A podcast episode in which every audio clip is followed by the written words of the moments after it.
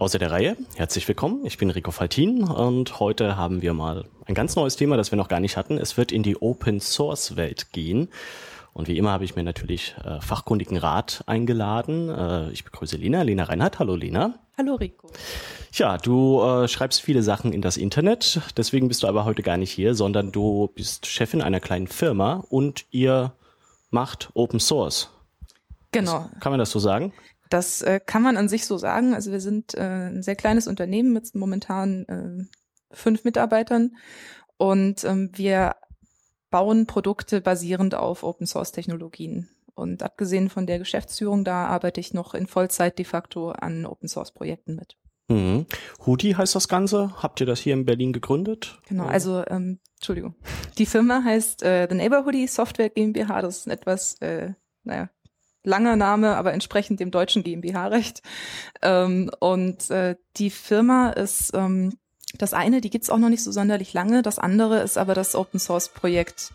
Ähm, dieses Open Source Projekt Hoodie ähm, gibt's jetzt offiziell seit einem Jahr und drei Monaten ähm, und gebaut wird dran seit zwei Jahren beziehungsweise zweieinhalb insgesamt. Und ähm, die Firma ist auch getrennt von diesem Open Source Projekt. Das heißt also, es gibt große Überschneidungen darin, wer daran mitarbeitet, aber grundsätzlich sind das zwei komplett unterschiedliche Sachen, die einfach auch eine unterschiedliche Ausrichtung haben. Aber die Firma gibt es quasi, um die Fortführung des Open Source Projekts zu sichern. Mhm. Was hast du vorher so gemacht in deinem Leben? Ähm, es ist ganz lustig, dass du es fragst, weil mich gestern jemand darauf gebracht hat, dass mein Xing-Profil ganz uralt und längst nicht mehr abgedatet ist. Was steht denn aktuell ähm, noch drin? Und äh, meine Kollegen teilweise gestern zum, äh, zum ersten Mal daran erinnert wurden, dass ich ganz früher mal bei einer Bank gearbeitet habe für oh, sehr lange Zeit. Das ist meine dunkle Vergangenheit. Was sagt das Karma? Besser nix. Ähm, und dann habe ich ähm, was habe ich denn dann gemacht? Dann habe ich in der Grafikagentur gearbeitet, ähm, bin dann nach Berlin gegangen, um das Abi nachzumachen, ähm, habe in einem Startup relativ lange gearbeitet und da Marketing und Key Account Management gemacht und bin so eigentlich in die Software beziehungsweise Tech-Branche so ein bisschen reingerutscht und arbeite als Fotografin und Autorin noch nebenher. Genau, man kennt dich im Internet auch, glaube ich, am meisten unter Miel auf Twitter und du schreibst auch zwei Blogs. Wollen wir die nennen? Ja, wir wollen die nennen. Das eine ist äh, wunder.schönaberselten.com und das andere ist dies ist keine Übung.com. Werden wir verlinken in den Shownotes. Ja, Open Source ist das Thema. Was ist denn Open Source? Ähm, als ich gefragt wurde, ob ich denn bei einem Open Source Projekt mitarbeiten möchte, das war Anfang letzten Jahres, war das allererste, was ich gemacht habe, diese Definition mal zu googeln weil ich mir da selber nicht wirklich viel drunter vorstellen konnte. Und Open Source ähm, ist an sich im Prinzip eine Bewegung, die es seit Ende der 60er Jahre eigentlich gibt. Ähm, so Teil davon, beziehungsweise zugehörig sind auch Free, äh, Free Source Software, beziehungsweise Libre äh, Software. Und an sich geht es eigentlich darum, dass die Software quelloffen ist. Das heißt also, dass ich sehen kann, welcher Code eigentlich diese Software dazu bringt, dass sie läuft. Ähm, dazu gehört dann unter anderem, je nachdem, welche Richtung man jetzt genau nimmt, auch, dass die Software kostenlos zur Verfügung gestellt wird. Ähm, und der Hauptgedanke ist eigentlich ähm, quasi eine Freiheit für die Nutzer zu ermöglichen, die einfach diese Software auch nehmen und bearbeiten können. Und andererseits auch eine Freiheitsgedanken dahingehend zu verwirklichen, dass ähm, das Ganze weiterentwickelt werden kann von allen, die das möchten. Also wenn man so einen Microsoft-Rechner hat oder einen Apple-Rechner, dann ist das Betriebssystem darauf halt nicht quelloffen, man weiß nicht genau, was es macht. Genau. Und Open Source Sachen kann man, wenn man will, sich den Code angucken. Was sind denn so bekannte Open Source Sachen? Nutzt man das? Man nutzt das. Ähm, ganz viele nutzen das zum Beispiel auch, ähm, ohne es zu wissen. Ähm, beispielsweise laufen ganz viele E-Mail-Server, über die wir unsere E-Mails verschicken, auf Open Source Software. Ganz viele Datenbanken die also auf dem Server dafür sorgen, dass Daten gespeichert und verarbeitet werden können. Die sind Open Source. Ähm, es gibt auch Projekte wie zum Beispiel ähm, den Firefox-Browser, der von der Mozilla Foundation ähm, weiterentwickelt wird ähm, und der ebenfalls Open Source ist. Ähm, ansonsten gibt es auch noch Programme wie zum Beispiel OpenOffice, das äh, manche kennen könnten, das ein äh, ebenfalls quelloffenes Schreibprogramm ist. Mhm. Wer baut denn da so Open Source Sachen? Menschen. ähm, also grundsätzlich ähm, sind das hauptsächlich Entwickler, und Entwicklerinnen, die an Open Source Software weiterarbeiten. Und es gibt tatsächlich äh, dieses, diese Frage, wer daran baut, ist ein ganz eigenes Phänomen, ähm, weil das in der Regel Freiwilligenarbeit ist, die weder finanziell ähm, noch anderweitig großartig entlohnt wird. Es geht eigentlich so ein bisschen vor allem um den Ruhm ein Stück weit. Ähm, und mit dieser Frage, was quasi Menschen dazu bringt, in ihrer Freizeit an sowas weiterzuarbeiten, haben sich schon ganze Wissenschaftler in Studien auseinandergesetzt. Also es ist ein ganz eigenes Phänomen und ähm, ja, es, auf jeden Fall geht es ganz in erster Linie eigentlich um eine Community, die hinter vielen Open Source Projekten steht und die dann daran weiterarbeitet. Tja, was macht ihr denn so? Kannst du mal ein oder zwei Beispiele nennen mhm. von Programmen oder Code, äh, den ihr auf den Markt werft oder für wen macht ihr das? Ja. Ähm, also es gibt zwei Projekte, an denen ich hauptsächlich arbeite. Das eine ist eben Hoodie, über das wir schon gesprochen haben, also wie der Kapuzenpullover. Ähm, Hoodie ist eine, äh, ein Framework, also quasi eine äh, Anwendung sozusagen, beziehungsweise eine API, das heißt eine Schnittstelle ähm, für die An Entwicklung von Webanwendungen. Das heißt also, wenn ich ein Frontend-Entwickler bin, der also HTML und CSS hauptsächlich verwendet. Frontend. Genau, Frontend, Backend, äh, vielleicht kurz zur Erklärung. Äh, Frontend ist grundsätzlich in der Regel das, was ich als Nutzer ähm, so mal sehe. Das heißt also, wenn ich auf eine Webseite gehe oder eine Anwendung benutze, zum Beispiel, nehmen wir mal Google Mail, ähm, dann gehe ich da auf die Seite und ähm, öffne eine E-Mail und all diese Aktionen, die ich so direkt bewusst wahrnehme, die, die sind das Frontend. Ähm, und das basiert in der Regel auf ähm, Programmiersprachen wie HTML, CSS, JavaScript. Ähm, Im Gegensatz quasi dazu gibt es dann noch das Backend. Äh, das Backend ist alles, was auf Servern, also auf diesen grauen Kisten irgendwo läuft. Ähm, und da passieren dann zum Beispiel, äh, da passieren die Operationen. Das heißt also, da wird zum Beispiel diese E-Mail, die ich als Nutzer verschicken möchte, die wird dort verarbeitet, die wird an den Empfänger zugestellt. Ähm, all diese Operationen passieren im Backend.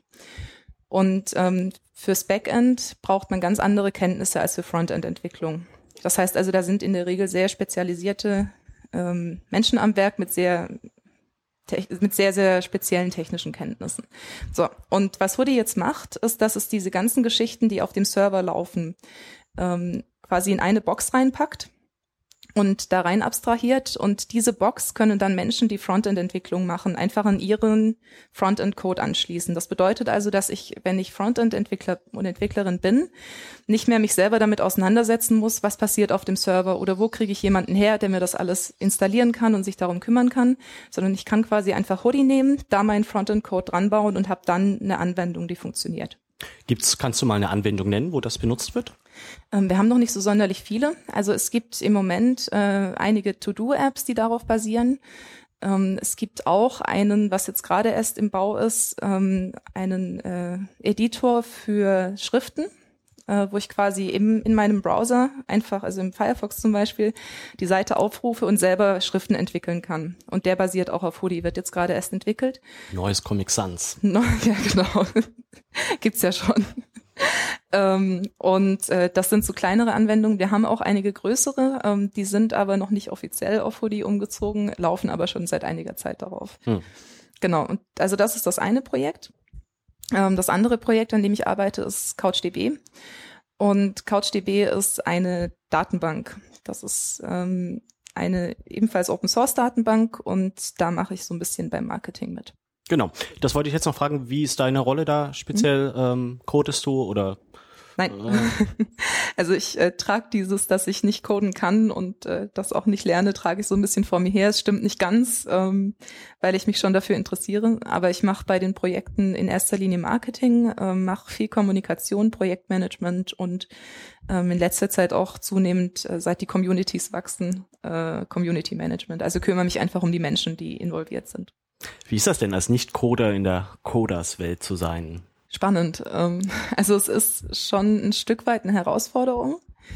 Ähm, einfach weil ganz grundsätzlich das auch so auf eines der Probleme in der Open Source Welt eigentlich hindeutet, nämlich darauf, dass ähm, das einfach schlecht zugänglich ist. Also es ist grundsätzlich in wenigen Projekten bisher nur vorgesehen, dass Menschen, die nicht programmieren können, mitmachen können. Und das fängt einfach schon damit an, dass die technische Grundlage fehlt viel Arbeit in Open Source Projekten läuft einfach über äh, Code-Kollaborationsplattformen, zum Beispiel GitHub ist da eine, wo man einfach quasi diesen Quellcode dann hat, der dort liegt und wo jeder den einsehen und dann bearbeiten beziehungsweise dazu beitragen kann, also grundsätzlich zumindest. Und ähm, dieses, allein dadurch entsteht quasi schon eine Einstiegshürde für Menschen, die weder programmieren können, noch sich mit diesen ganzen Plattformen auskennen, weil die auch nochmal so eine Wissenschaft für sich sind. Und ja, das ist also das eine. Ähm, und das andere ist, aber es ist natürlich schon auch schön, also weil sich da im Moment sehr viel tut. Und weil es auch einfach Spaß macht, dann zu sehen, dass man mit so ein bisschen Aufwand, ähm, gerade was beispielsweise Marketing angeht, auch einfach viel erreichen kann. Oder genauso, dass es Menschen wahnsinnig wertschätzen, wenn es einfach jemanden gibt, der sich dezidiert um sie als Community kümmert. Ja, man könnte ja sagen, gut, dann lern halt Coden irgendwie. Wäre die eine Richtung. Was sind denn deine, deine Ideen und Vorschläge, aber ähm, äh, was äh, Leute beitragen können, die zum Beispiel nicht coden? Was, hm. was können die machen? Wahnsinnig viel. Also da gibt es wenn man mal so anfängt drüber nachzudenken, gibt es da eine ganze Liste von Dingen, die passieren können. Und es fängt an dabei, dass viele Projekte schlecht dokumentiert sind. Es gibt da auch dieses schöne Beispiel Dokumentieren, von, was heißt das? Mhm. Also ähm, es gibt da, ich fange mal bei diesem Beispiel an, es war ja dieser, der Heartbleed-Bug war ja letztens, also diese Sicherheitslücke, ähm, die quasi 70 Prozent knapp des Internets betroffen hat. Ähm, und eines der Probleme, die da ganz häufig kritisiert wurden, ist, dass diese Software schlecht dokumentiert ist. Dokumentation bedeutet, dass es bei Software und nicht nur bei Open Source Software, sondern allgemein ähm, in der Regel eine Dokumentation geben sollte, in der dann drin steht, okay, so funktioniert der Code, so ist der aufgesetzt, so passieren, so funktionieren diese Sachen, ähm, was läuft da im Hintergrund ab.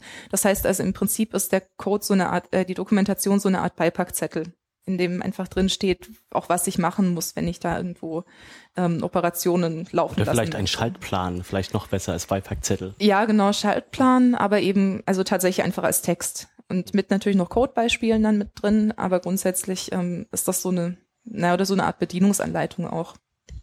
Und ähm, Dokumentation ist also ein ganz großer Punkt, der bei vielen Projekten fehlt. Genauso ist, was aber auch dazu gehört, ist einfach die Software zu nutzen und Fehler zu finden, also Bugs, und die dann zu melden, damit sich einfach jemand drum kümmern kann. Ähm, dann gibt's auch Punkte wie Organisation von Events. Das heißt, wenn ich ein Meetup mit einer Gruppe von Leuten über dieses Projekt machen möchte, dann muss sich da jemand drum kümmern, dass das einfach läuft. Oder natürlich ähm, dann meine Steckenpferde, ähm, das Marketing. Das heißt, zu gucken, dass es, dass Leute erreicht werden, dass es Inhalte gibt über diese Projekte, dass Leute vorgestellt werden, die daran mitwirken. Ähm, oder eben Community Management. Das heißt, dass jemand da ist, der ansprechbar ist, Support auch ähm, für Menschen, die Fragen haben dazu, bis hin zu ähm, Design, was auch ein ganz wesentlicher Punkt ist. Es wird gerade, wenn man Open Office anschaut zum Beispiel, ich meine, ähm, das ist einfach oder war ganz lange extrem schlecht im Design, war kaum bedienbar. Und das ist auch ein Problem, was es bei ganz viel Open Source Software gibt, dass sie einfach schlecht aussieht und nicht benutzbar ist. Gerade für Menschen, die einfach die zugängliche Software brauchen und die ähm, nicht so viel Erfahrung haben oder nicht so tech-affin tech sind. Und deswegen Design von Benutzeroberflächen und auch von Benutzerinteraktionen ist auch so ein ganz wichtiges Thema dabei. Mhm. Also wenn ich mal bis hierhin das zusammenfasse, was wir erarbeitet haben ähm, in unserer kleinen Klasse hier, ähm, können wir sagen, die Vorteile sind halt, die Produkte wären im, im besten Fall besser und mehr Leute können sie nutzen. Genau. Habe ich da noch was vergessen oder? Das sind eigentlich die wesentlichen Punkte. Ja, dann hast du ja ähm, einen schönen Text geschrieben, der hieß Mein erster Talk auf einer Tech-Konferenz. Den Text will ich jetzt nicht vorlesen, wir werden ihn verlinken. Ähm, vielleicht nur dein Tweet just got confirmed for my first talk at a developer conference. I'm so excited and I just can't hide it. Und dann sind ganz viele Sachen passiert. Ja. Spe speziell erstmal, äh, ja, in dir sozusagen. Ähm, beschreib doch mal so, was, was so los war. Ja, ähm, also die Kurzfassung ist, ich hatte ähm, gesehen und von einer Kollegin auch gehört, dass eine Tech-Konferenz für Frontend-Entwickler ähm, in Österreich noch weibliche Vortragende sucht und hatte die dann angeschrieben, die Organisatorin, und ähm, war dann tatsächlich eben binnen sehr kurzer Zeit da bestätigt worden. Ich war halt wahnsinnig aufgeregt erstmal und fand das total großartig, weil eben allein für mich die Vorstellung, dass ich als Nicht-Entwicklerin quasi was vor hauptsächlich Entwicklerinnen und Entwicklern beziehungsweise teilweise Designern auch, die dort ähm, da sein sollten, vortragen soll, war halt schon ganz großartig. Und ähm, da folgte dann aber auch so, ein, naja, so eine Art Achterbahnfahrt der Gefühle diesbezüglich. Also ich war erst ganz entspannt und habe da gedacht, oh ja, das ist irgendwie noch sechs Wochen hin, alles cool. Und hatte dann aber auch schon zwischenzeitlich sehr zu kämpfen damit. Zum einen, weil ich so ein bisschen ähm, Imposter-Syndrom entwickelt habe, also dieses Gefühl, dass ich ja gar nichts zu sagen habe und dass das nicht wichtig ist, was ich da, was ich denke oder was ich an Meinungen habe und dass sich da niemand für interessieren wird. Und dann aber auch, was halt noch hinzukam, ist, dass es einige neue Vorfälle und zwar schon wieder gab in Bezug auf ähm, ähm, na, Sexismus und ähm, Harassment, also Belästigung äh, von Leuten. Man neigt irgendwann dazu, so ganz viel auf Englisch zu sprechen und zu denken, das ist ganz furchtbar.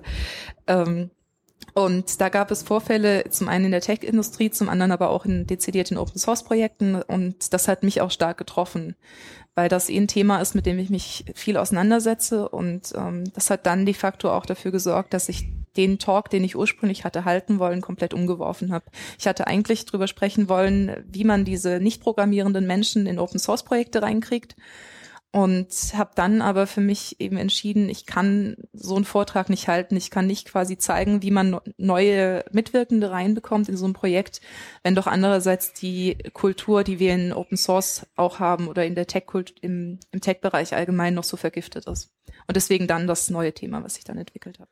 Ja, du hast gesagt, äh, die Situation sei toxisch glaube ich, in, ja. in einem deiner Runs. Ähm, kannst du das äh, vielleicht noch ein bisschen mehr beschreiben aus deiner Sicht? Äh, mhm. was, wa, was ist aus deiner Sicht äh, das Toxische oder das Vergiftete? Ähm, das Vergiftete ist, dass es speziell in der Open Source Kultur noch ganz, ganz problematische Machtstrukturen gibt.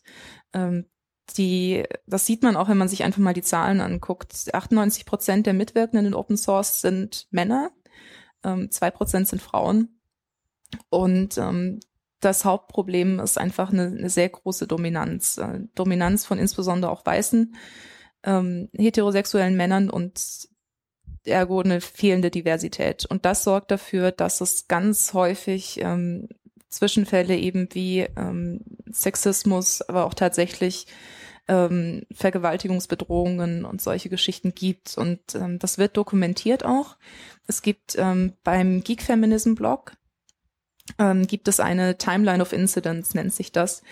Und ich hatte dann da mal die Zahlen zusammengetragen und hatte da mal ein äh, Balkendiagramm zusammengestellt und das sieht wirklich schrecklich aus, wenn man sich das dann mal als Bild anguckt, weil einfach die Anzahl der Vorfälle in den letzten Jahren massiv zugenommen hat. Die Dokumentation setzt sich zwar mit Geek Culture, also allem, was irgendwie angefangen bei Comics, Science Fiction, Open Source, Tech-Welt im Allgemeinen ähm, ist, aber grundsätzlich sage ich halt trotzdem, dass diese Zahlen sehr aussagekräftig sind, weil einfach die Übergänge zwischen diesen Welten sehr fließend sind. Also viele Menschen, die ähm, in der Tech-Welt arbeiten, machen auch Open Source und umgekehrt ähm, oder mögen Comics. Also das, man kann das ganz gut übertragen und das ist schon, es sagt schon sehr, sehr viel aus. Die Liste beginnt 1973. Ja. Seitdem wird das dokumentiert. Jetzt scroll ich mal ganz weit runter. Das dauert eine Weile. Ja, und dann sind wir im 2014. Dann ist es schon, genau, im Mai. Im April sind drei Sachen. Kannst du vielleicht mal ähm, ähm, ein Zwischenfall, nenne ich es mal, mhm. nennen, der, während du gerade so an deinem Vortrag geschraubt hast, äh, der da irgendwie exemplarisch für war und der dich irgendwie zum Nachdenken oder zum Umwerfen deines Vortrags gebracht hat? Ähm, der Vorfall, der genau in diese Zeit reinfiel, war um GitHub. Wir haben ja gerade über GitHub schon gesprochen, diese Kollaborationsplattform für Code. Und ähm, es gab dort ähm, eine Mitarbeiterin, Julianne Horvath, die im Anfang Februar schon dort weggegangen war, die gekündigt hatte und die bei ihrem Weggang oder kurz vor dem Weggang auch öffentlich gemacht hatte, dass die ganz massive ähm, Probleme erfahren hat an diesem Arbeitsplatz dort. Das ist ein Unternehmen mit 200 Mitarbeitern und ähm, sie hatte da öffentlich gemacht, dass es eben zum Beispiel Sexismus gab, dass sie gemobbt wurde, dass es, dass versucht wurde, ihre Arbeit zu sabotieren. Und im März, als ich mich gerade auf den Talk vorbereitet habe, ähm, hat äh, GitHub dann dazu eine Stellungnahme veröffentlicht, ähm, sogenannte Stellungnahme zumindest, auf Basis einer ebenfalls sogenannten äh, Recherche, die sie quasi hatten äh, durchführen lassen zu diesem Vorfall.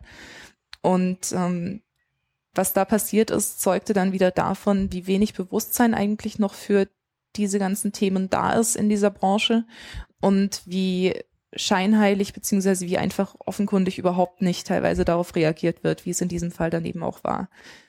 Was haben Sie reingeschrieben in diese Begründung, PR? Die Kurzfassung ist, ähm, es war nix. Ähm, die Vorfälle ähm, oder die Vorwürfe seien quasi grundlos und ähm, der frühere CEO von GitHub, ähm, der da auch involviert war, Tom Preston Werner, der dann auch ähm, im Zusammenhang damit gegangen war, also die Firma verlassen hatte, hatte dann selbst nochmal ein Statement veröffentlicht und damit gedroht, ähm, sollten die Anschuldigungen weiter aufrechterhalten werden, dann würde er mit rechtlichen Schritten reagieren. Also mit dem Anwalt gedroht, sozusagen. Ja, genau. genau. Tja, wie ging es dann dort weiter mit dem ähm, ähm, äh, mit diesem Fall? Ähm, also die ähm, gute Seite ist, ähm, wenn man es so nennen will, dass Julian Horvath ähm, dann zur Zeit, als sie es öffentlich gemacht hat, wieder einen schon neuen Job hatte ähm, bei einer anderen Firma und dort offensichtlich auch sehr zufrieden ist. Ähm, bei GitHub selber gab es dann kurz darauf nochmal ein neues Statement, ähm, allerdings von einem anderen Urheber, in dem so ein Stück weit eingeräumt wurde, dass manche Sachen nicht ganz so gut gelaufen seien, was ich für einen Euphemismus halte, und ähm, ja, also es, es blieb ein sehr schaler Nachgeschmack, was das alles anbetrifft.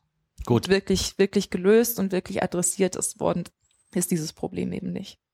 Es hat aber deinen Vortrag geändert. Wie viele Wochen oder Tage sind wir jetzt vor deinem Vortrag ungefähr? Wir sind, glaube ich, gedanklich noch so zwei Wochen vor dem Vortrag. Genau. Und äh, das war ein Fall, vielleicht auch andere, wo du gesagt hast, okay, ich kann da jetzt nicht hingehen und sagen, irgendwie schöne, heile Open Source Welt, wir sollten mehr Leute einladen, sondern äh, du meintest, äh, du wirst über etwas anderes reden. Genau.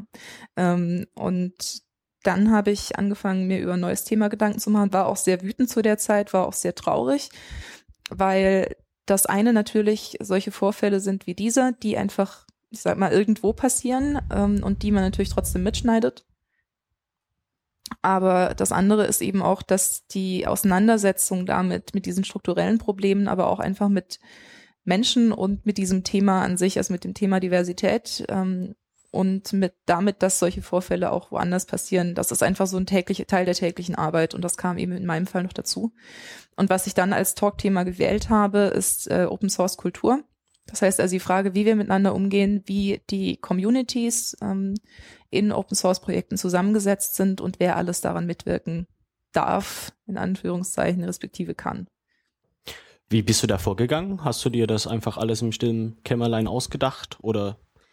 Also ich habe ganz viel gelesen. Ähm, ich habe erstmal versucht, quasi mein, meinen Horizont selber so ein bisschen aufzumachen und zu gucken, wie ich da rangehen möchte. Bin dann der die Herangehensweise, die ich dann am Ende gewählt habe, war, mich über diesen Kulturbegriff dem Ganzen zu nähern. Das heißt, so eine etwas anthropologische Sichtweise, ähm, beziehungsweise kulturwissenschaftliche und ähm, quasi über diesen Begriff zu gehen, zu schauen, wie wichtig Kultur eigentlich ist. Hab dann, nachdem ich Blogs, ähm, Artikel von Menschen, die ich sehr schätze, gelesen habe, ähm, diverse wissenschaftliche Arbeiten auch, weil da gibt's einiges, eben weil Open Source schon relativ alt ist eigentlich.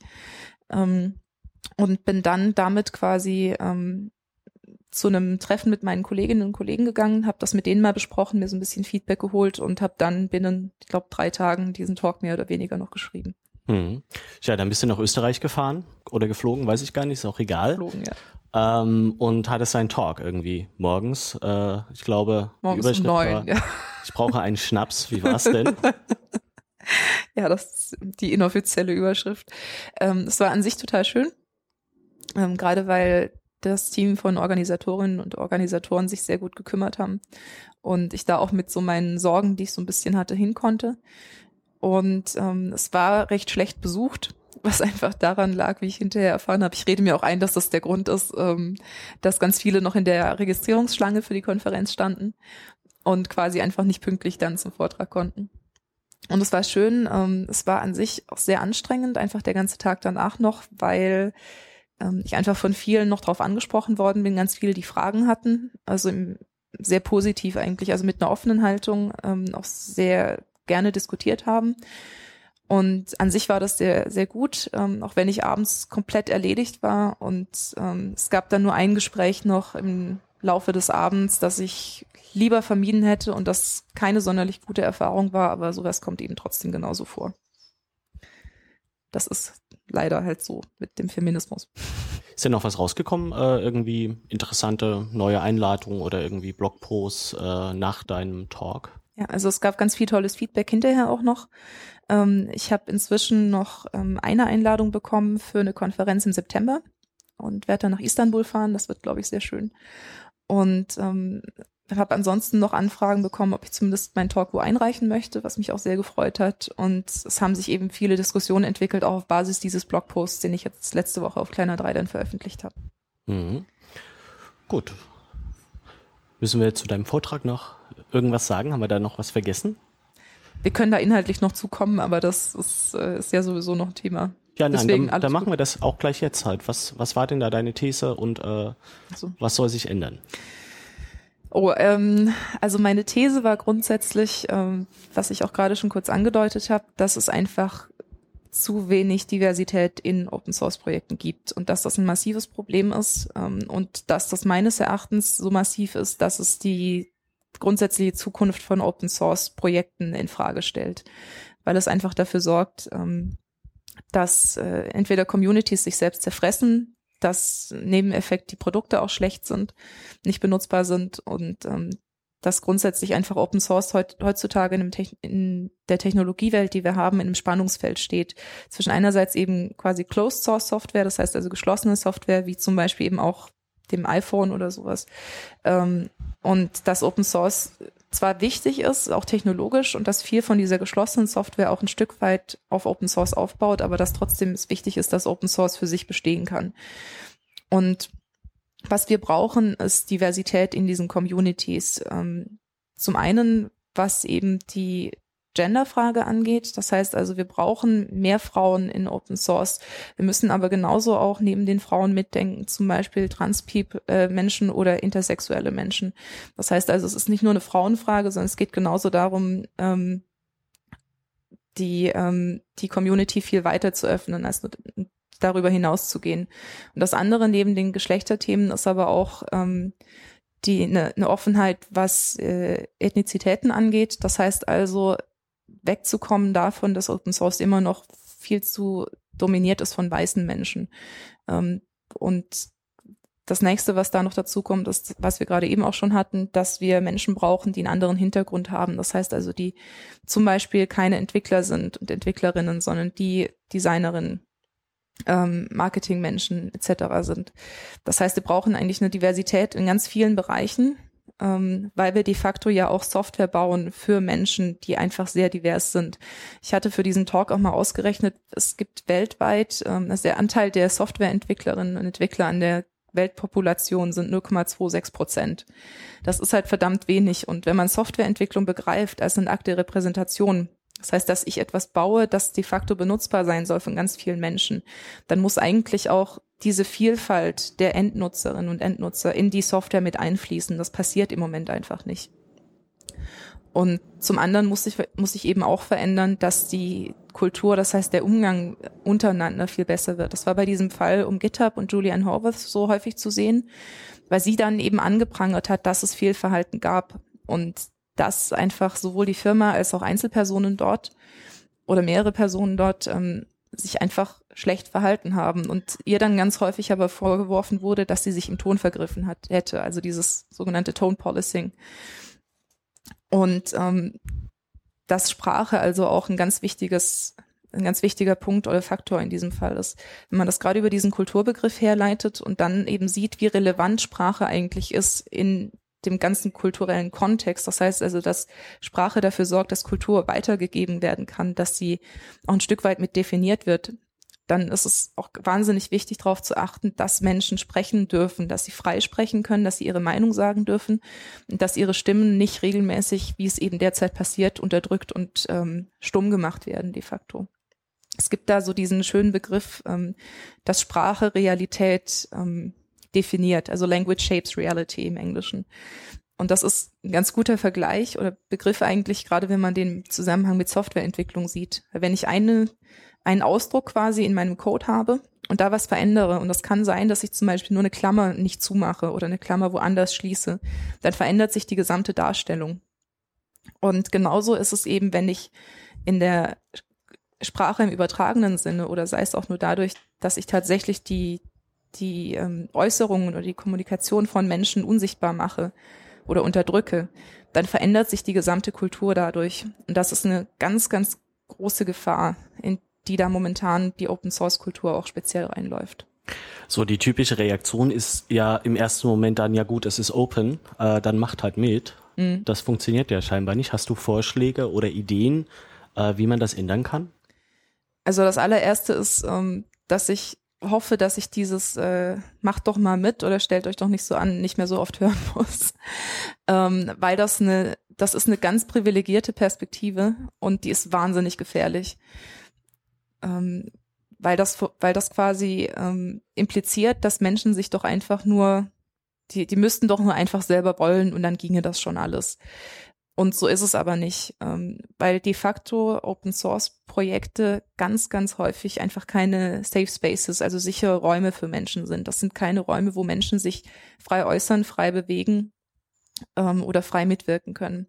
Ich hatte da gerade so eine äh, schöne Erfahrung im positiven Sinne jetzt mal mit einer ähm, Mitwirkenden an, an Hoodie, die uns letzte Woche geschrieben hat, ähm, dass sie jetzt das erste Mal an einem Open Source Projekt mitgearbeitet hat und dass sie das Gefühl hatte, sie kann da reingehen, sie kann Fragen stellen, sie fühlt sich dann nicht, als ob sie irgendwie der doofe Anfänger ist, der keine Ahnung hat, die doofe Anfängerin, sondern sie kann, sie kann da einfach sein und das ist ein Ort, an dem sie sein kann. Und diese Safe Spaces, diese Räume sind ein ganz, ganz zentrales Thema eigentlich, denn dadurch, dass eben die ähm, vorherrschende ähm, äh, die, die Machtpositionen in Open Source Projekten und die gibt es, auch wenn immer alle sagen, es ist ja nur die Community. Aber es gibt dort Machtpositionen und dadurch, dass die, beziehungsweise eben auch die Communities selbst einfach noch sehr stark dominiert sind von weißen Männern, ist allein schon dadurch eine große Gefahr in Bezug auf diese Safe Spaces. Das heißt also, es braucht Räume, die zugänglich sind. Und wenn es im Idealfall sind natürlich Projekte einfach für sich, solche sicheren Räume, wo Menschen sich offen bewegen können. Aber wenn es die eben im Moment noch nicht geben kann, dann müssen eben Räume geschaffen werden. Und ein Mittel dafür sind zum Beispiel, was jetzt in letzter Zeit häufiger kam, ähm, so Verhaltenskodexe. Ähm, was ist der Plural? Rudi, Kodexe. Oh. äh, quasi Verhaltensregeln, ähm, also Code, Codes of Conduct im Englischen, ähm, die aufgestellt wurden von, von einigen Projekten schon und ähm, die an sich auch ein sehr guter Schritt sind, um quasi zum einen zu signalisieren, ähm, wir möchten euch alle hier haben, also kommt zu uns und macht mit, äh, die aber andererseits auch ganz klar zeigen, welche Verhaltensweisen nicht geduldet werden und auch zeigen, was dann passiert. Das heißt also, diese Codes of Conduct müssen eben auch beinhalten, dass sie durchsetzbar sind. Also es hilft nichts, wenn ich sage, boah, ähm, ich finde äh, es doof, wenn jemand sexistische Sprüche bringt, aber ich mir nicht überlegt habe, was ich dann tue, wenn das jemand macht. Und äh, diese Codes of Conduct sind dann sehr guter Anfang, also müssen aber eben auch ähm, bestimmten Kriterien genügen, um überhaupt ähm, quasi ihre ursprüngliche Ursprungsidee oder den Ursprungsgedanken zu erfüllen. Ähm, das andere ist eben einfach, dass ähm, sehr viel mehr Bewusstsein noch da sein muss für diese ganzen Themen. Also dafür, dass wir Diversität brauchen, dass wir uns, dass wir diese Projekte öffnen müssen, dass Einstiegsbarrieren verschwinden müssen, und was da alles dranhängt. Also das, es gibt ganz viele Initiativen schon und auch ähm, Einzelpersonen, die schon seit längerem auch dran arbeiten, dass sich die Open Source Kultur verändert. Ähm, aber da muss einfach noch ein größeres Bewusstsein entstehen.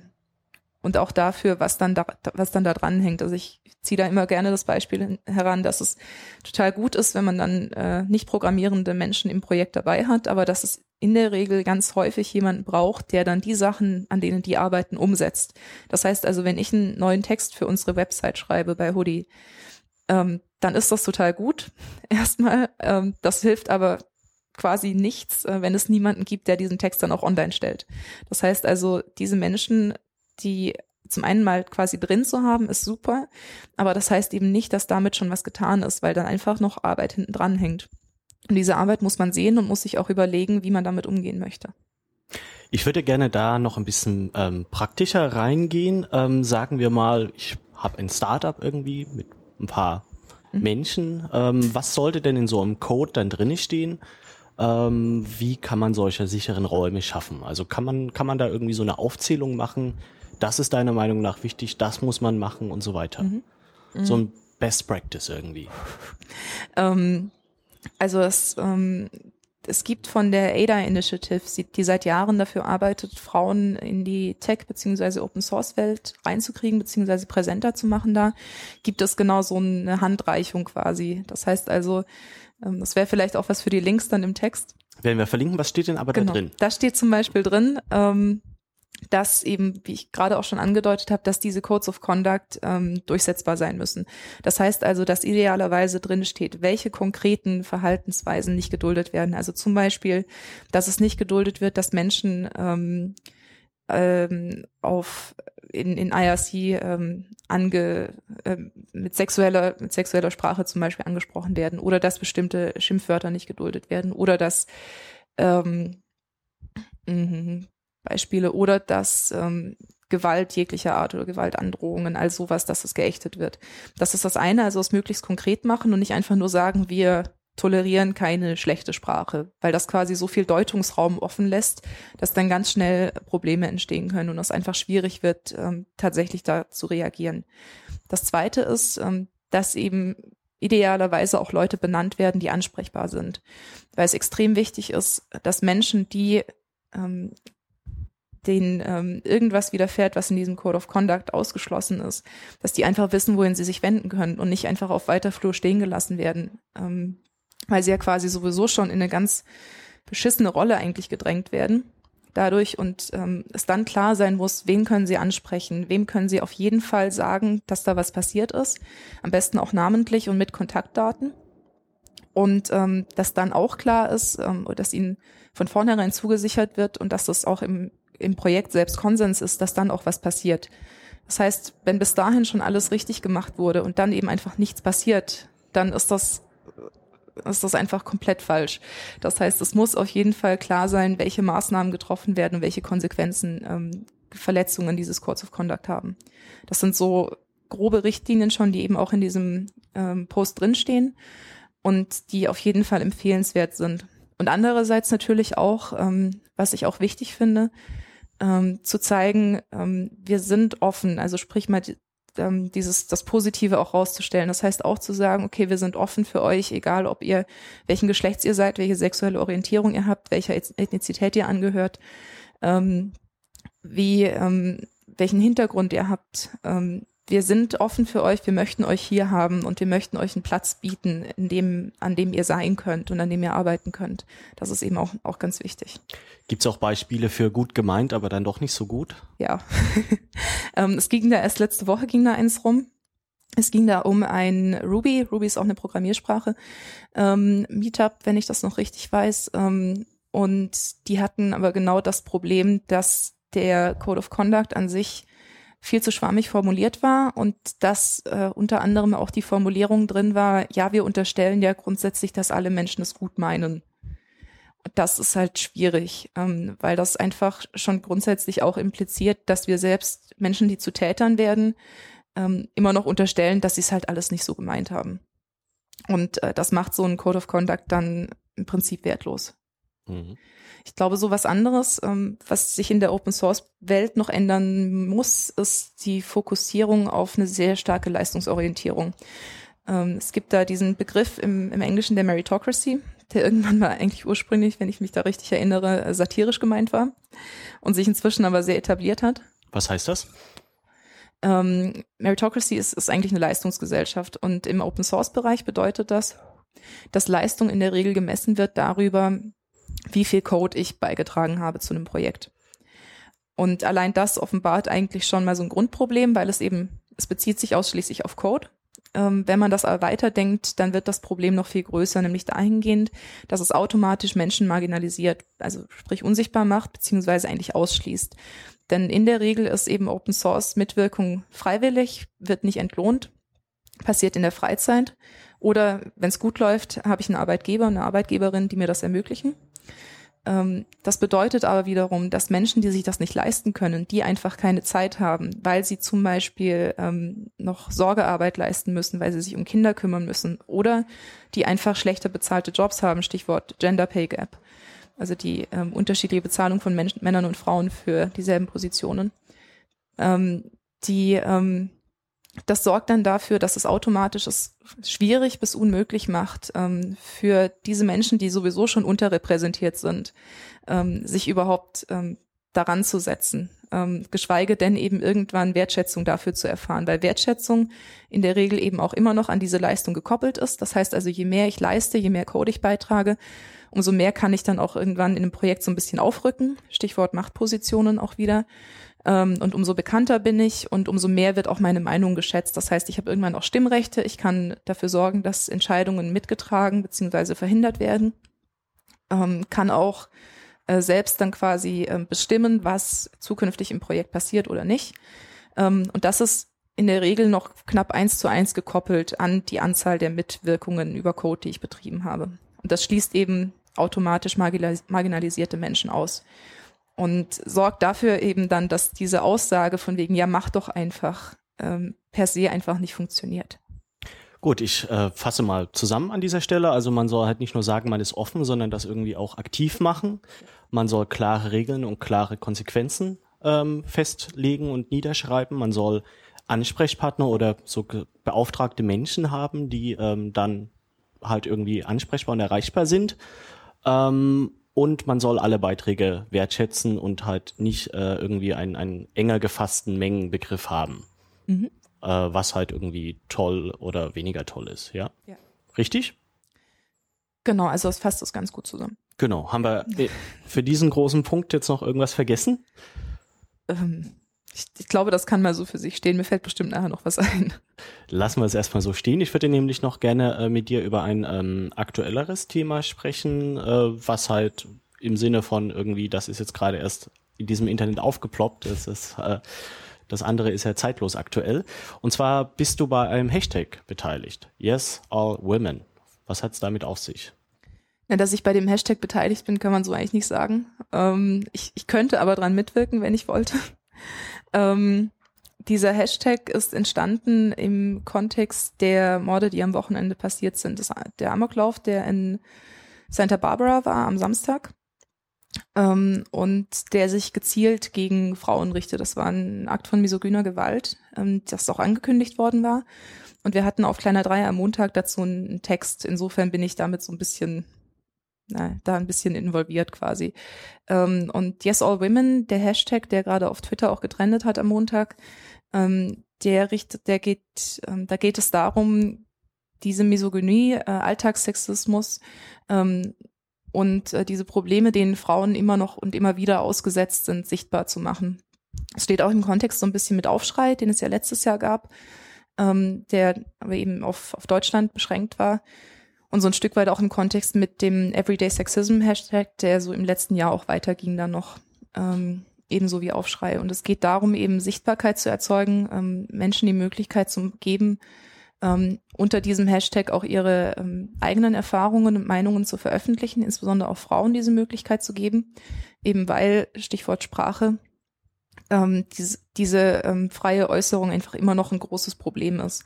Und weil es wichtig ist, diese Erfahrungen sichtbar zu machen und ähm, deutlich zu machen und denen eine Plattform zu geben. Und dieser Hashtag wurde eingeführt oder entstand ähm, in der Diskussion zweier Frauen auch auf Basis dieses ähm, Amoklaufs, der passiert ist.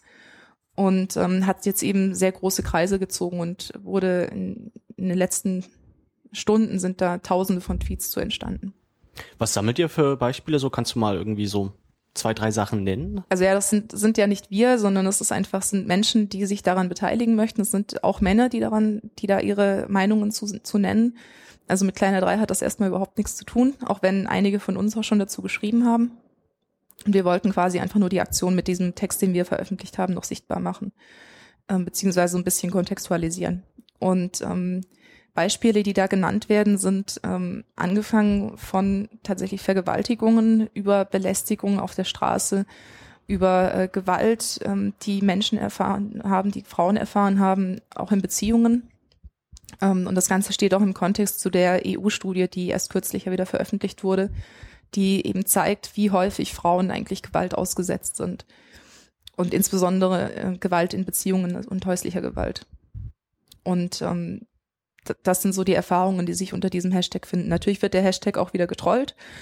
Ähm, es gibt also Menschen, ähm, die versuchen, das wieder unsichtbar zu machen, die versuchen, das ins Lächerliche zu ziehen, ähm, was auch bei Aufschrei letztes Jahr schon ein Problem war und was extrem schade ist, weil das genau diese Problematik, dass ähm, Frauen unterdrückt werden, dass Frauen kein Recht in Anführungszeichen, also dass Frauen das, das Recht auf Sprechen äh, negiert werden soll und dass Frauen einfach Gewalt erfahren, ähm, weil das das wieder zeigt und, zeigt, wie strukturell eigentlich das Problem ist, über das wir hier reden.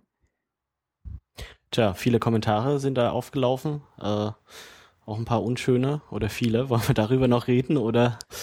Ähm, ja, ich meine, das ist ähm, das ist so ein grundsätzliches Problem, ähm, wenn man feministische Texte veröffentlicht, beziehungsweise wenn man einfach ähm, versucht, ähm, Probleme sichtbar zu machen, die Frauen heutzutage noch haben oder die auch ähm, lesbische, bisexuelle, trans, intersexuelle People noch haben, äh, Menschen haben, ähm, dann gibt es einfach immer wieder ganz beschissene Kommentare, ähm, sowohl in Blogs als auch auf Twitter. Ähm, und äh, das ist einfach Teil des strukturellen Problems, das, dem wir da, da noch ausgesetzt sind und das einfach de facto immer noch leider Alltag ist. Also von persönlichen Beleidigungen bis zu Androhungen von Gewalt, Vergewaltigung und genau. ist alles dabei. Genau, also es gibt ähm, eine ähm, Twitterin, äh, die ähm, selbst ganz massiv auch darunter zu leiden hatte ähm, vor einiger Zeit. Das war auch ein Fall, der sehr öffentlich wurde. Ähm, da ging es um einen Hacker namens Weave, also W-E-V, und äh, die dazu Ende der letzten Woche oder am Wochenende war es, äh, geschrieben hat ähm, und die inzwischen unter dem Twitter-Namen Serious Pony, also ernsthaftes Pony quasi äh, auf Twitter ist, die dazu geschrieben hat, ähm, sie war auf Twitter früher eine Frau und ist jetzt und ist jetzt als Pony da. Und das ist viel einfacher, wenn jetzt quasi als Pony das jetzt auf Twitter ist, weil sie eben keine ähm, Vergewaltigungsbedrohungen mehr bekommt. Und dasselbe ist eben mit Morddrohungen, die Frauen bekommen, ähm, insbesondere noch mehr, ähm, teilweise, wenn sie sich dann tatsächlich äußern, wenn sie auf Missstände aufmerksam machen. Und das ist einfach, es ist einfach kaputt. Mhm. Muss man einfach so sagen. Ein weiterer Bereich, den ich ähm, zum Ende nochmal anschneiden möchte, ähm, sind die vielen Tech-Konferenzen. Mhm. Schließen wir ein bisschen den Kreis, ähm, wo es die Forderung oder auch die äh, Selbsterklärung gibt, dass man ähm, mehr Frauen haben will, so wie sie in der Gesellschaft mhm. sind, sollen sie auch auf Diskussionen, auf Podien, in Fernsehsendungen und so weiter ähm, repräsentiert sein. Zum Beispiel die Republika hat gesagt, nächstes Jahr schaffen wir die 50 Prozent. Irgendwie die Social Media Week hat das schon seit letztem Jahr als Ziel, haben irgendwie 44 Prozent Frauen oder sowas geschafft. Mhm. Warum ist das deiner Meinung nach wichtig und angebracht? Das ist wieder das Thema Diversität. Also grundsätzlich ähm, geht es bei Diversity einfach darum, dass wir unterschiedliche ähm, Ideen einbringen und dass wir ähm, dass wir wertschätzen, dass es Menschen gibt, die verschiedene Standpunkte haben, je nachdem einfach, wo sie herkommen und welche, aus welchen Kulturkreisen sie entstammen und was sie so selbst, also was sie an Perspektive einfach haben. Also es geht bei, es wird, bei Diversität wird manchmal auch als Argument angeführt, dass es ja dann am Ende eben bessere Produkte gibt und dass dann alles, ähm, dass ähm, das quasi userfreundlicher ist und so. Und das ist natürlich ein netter Nebeneffekt. Ich habe das ja vorhin auch schon gebracht.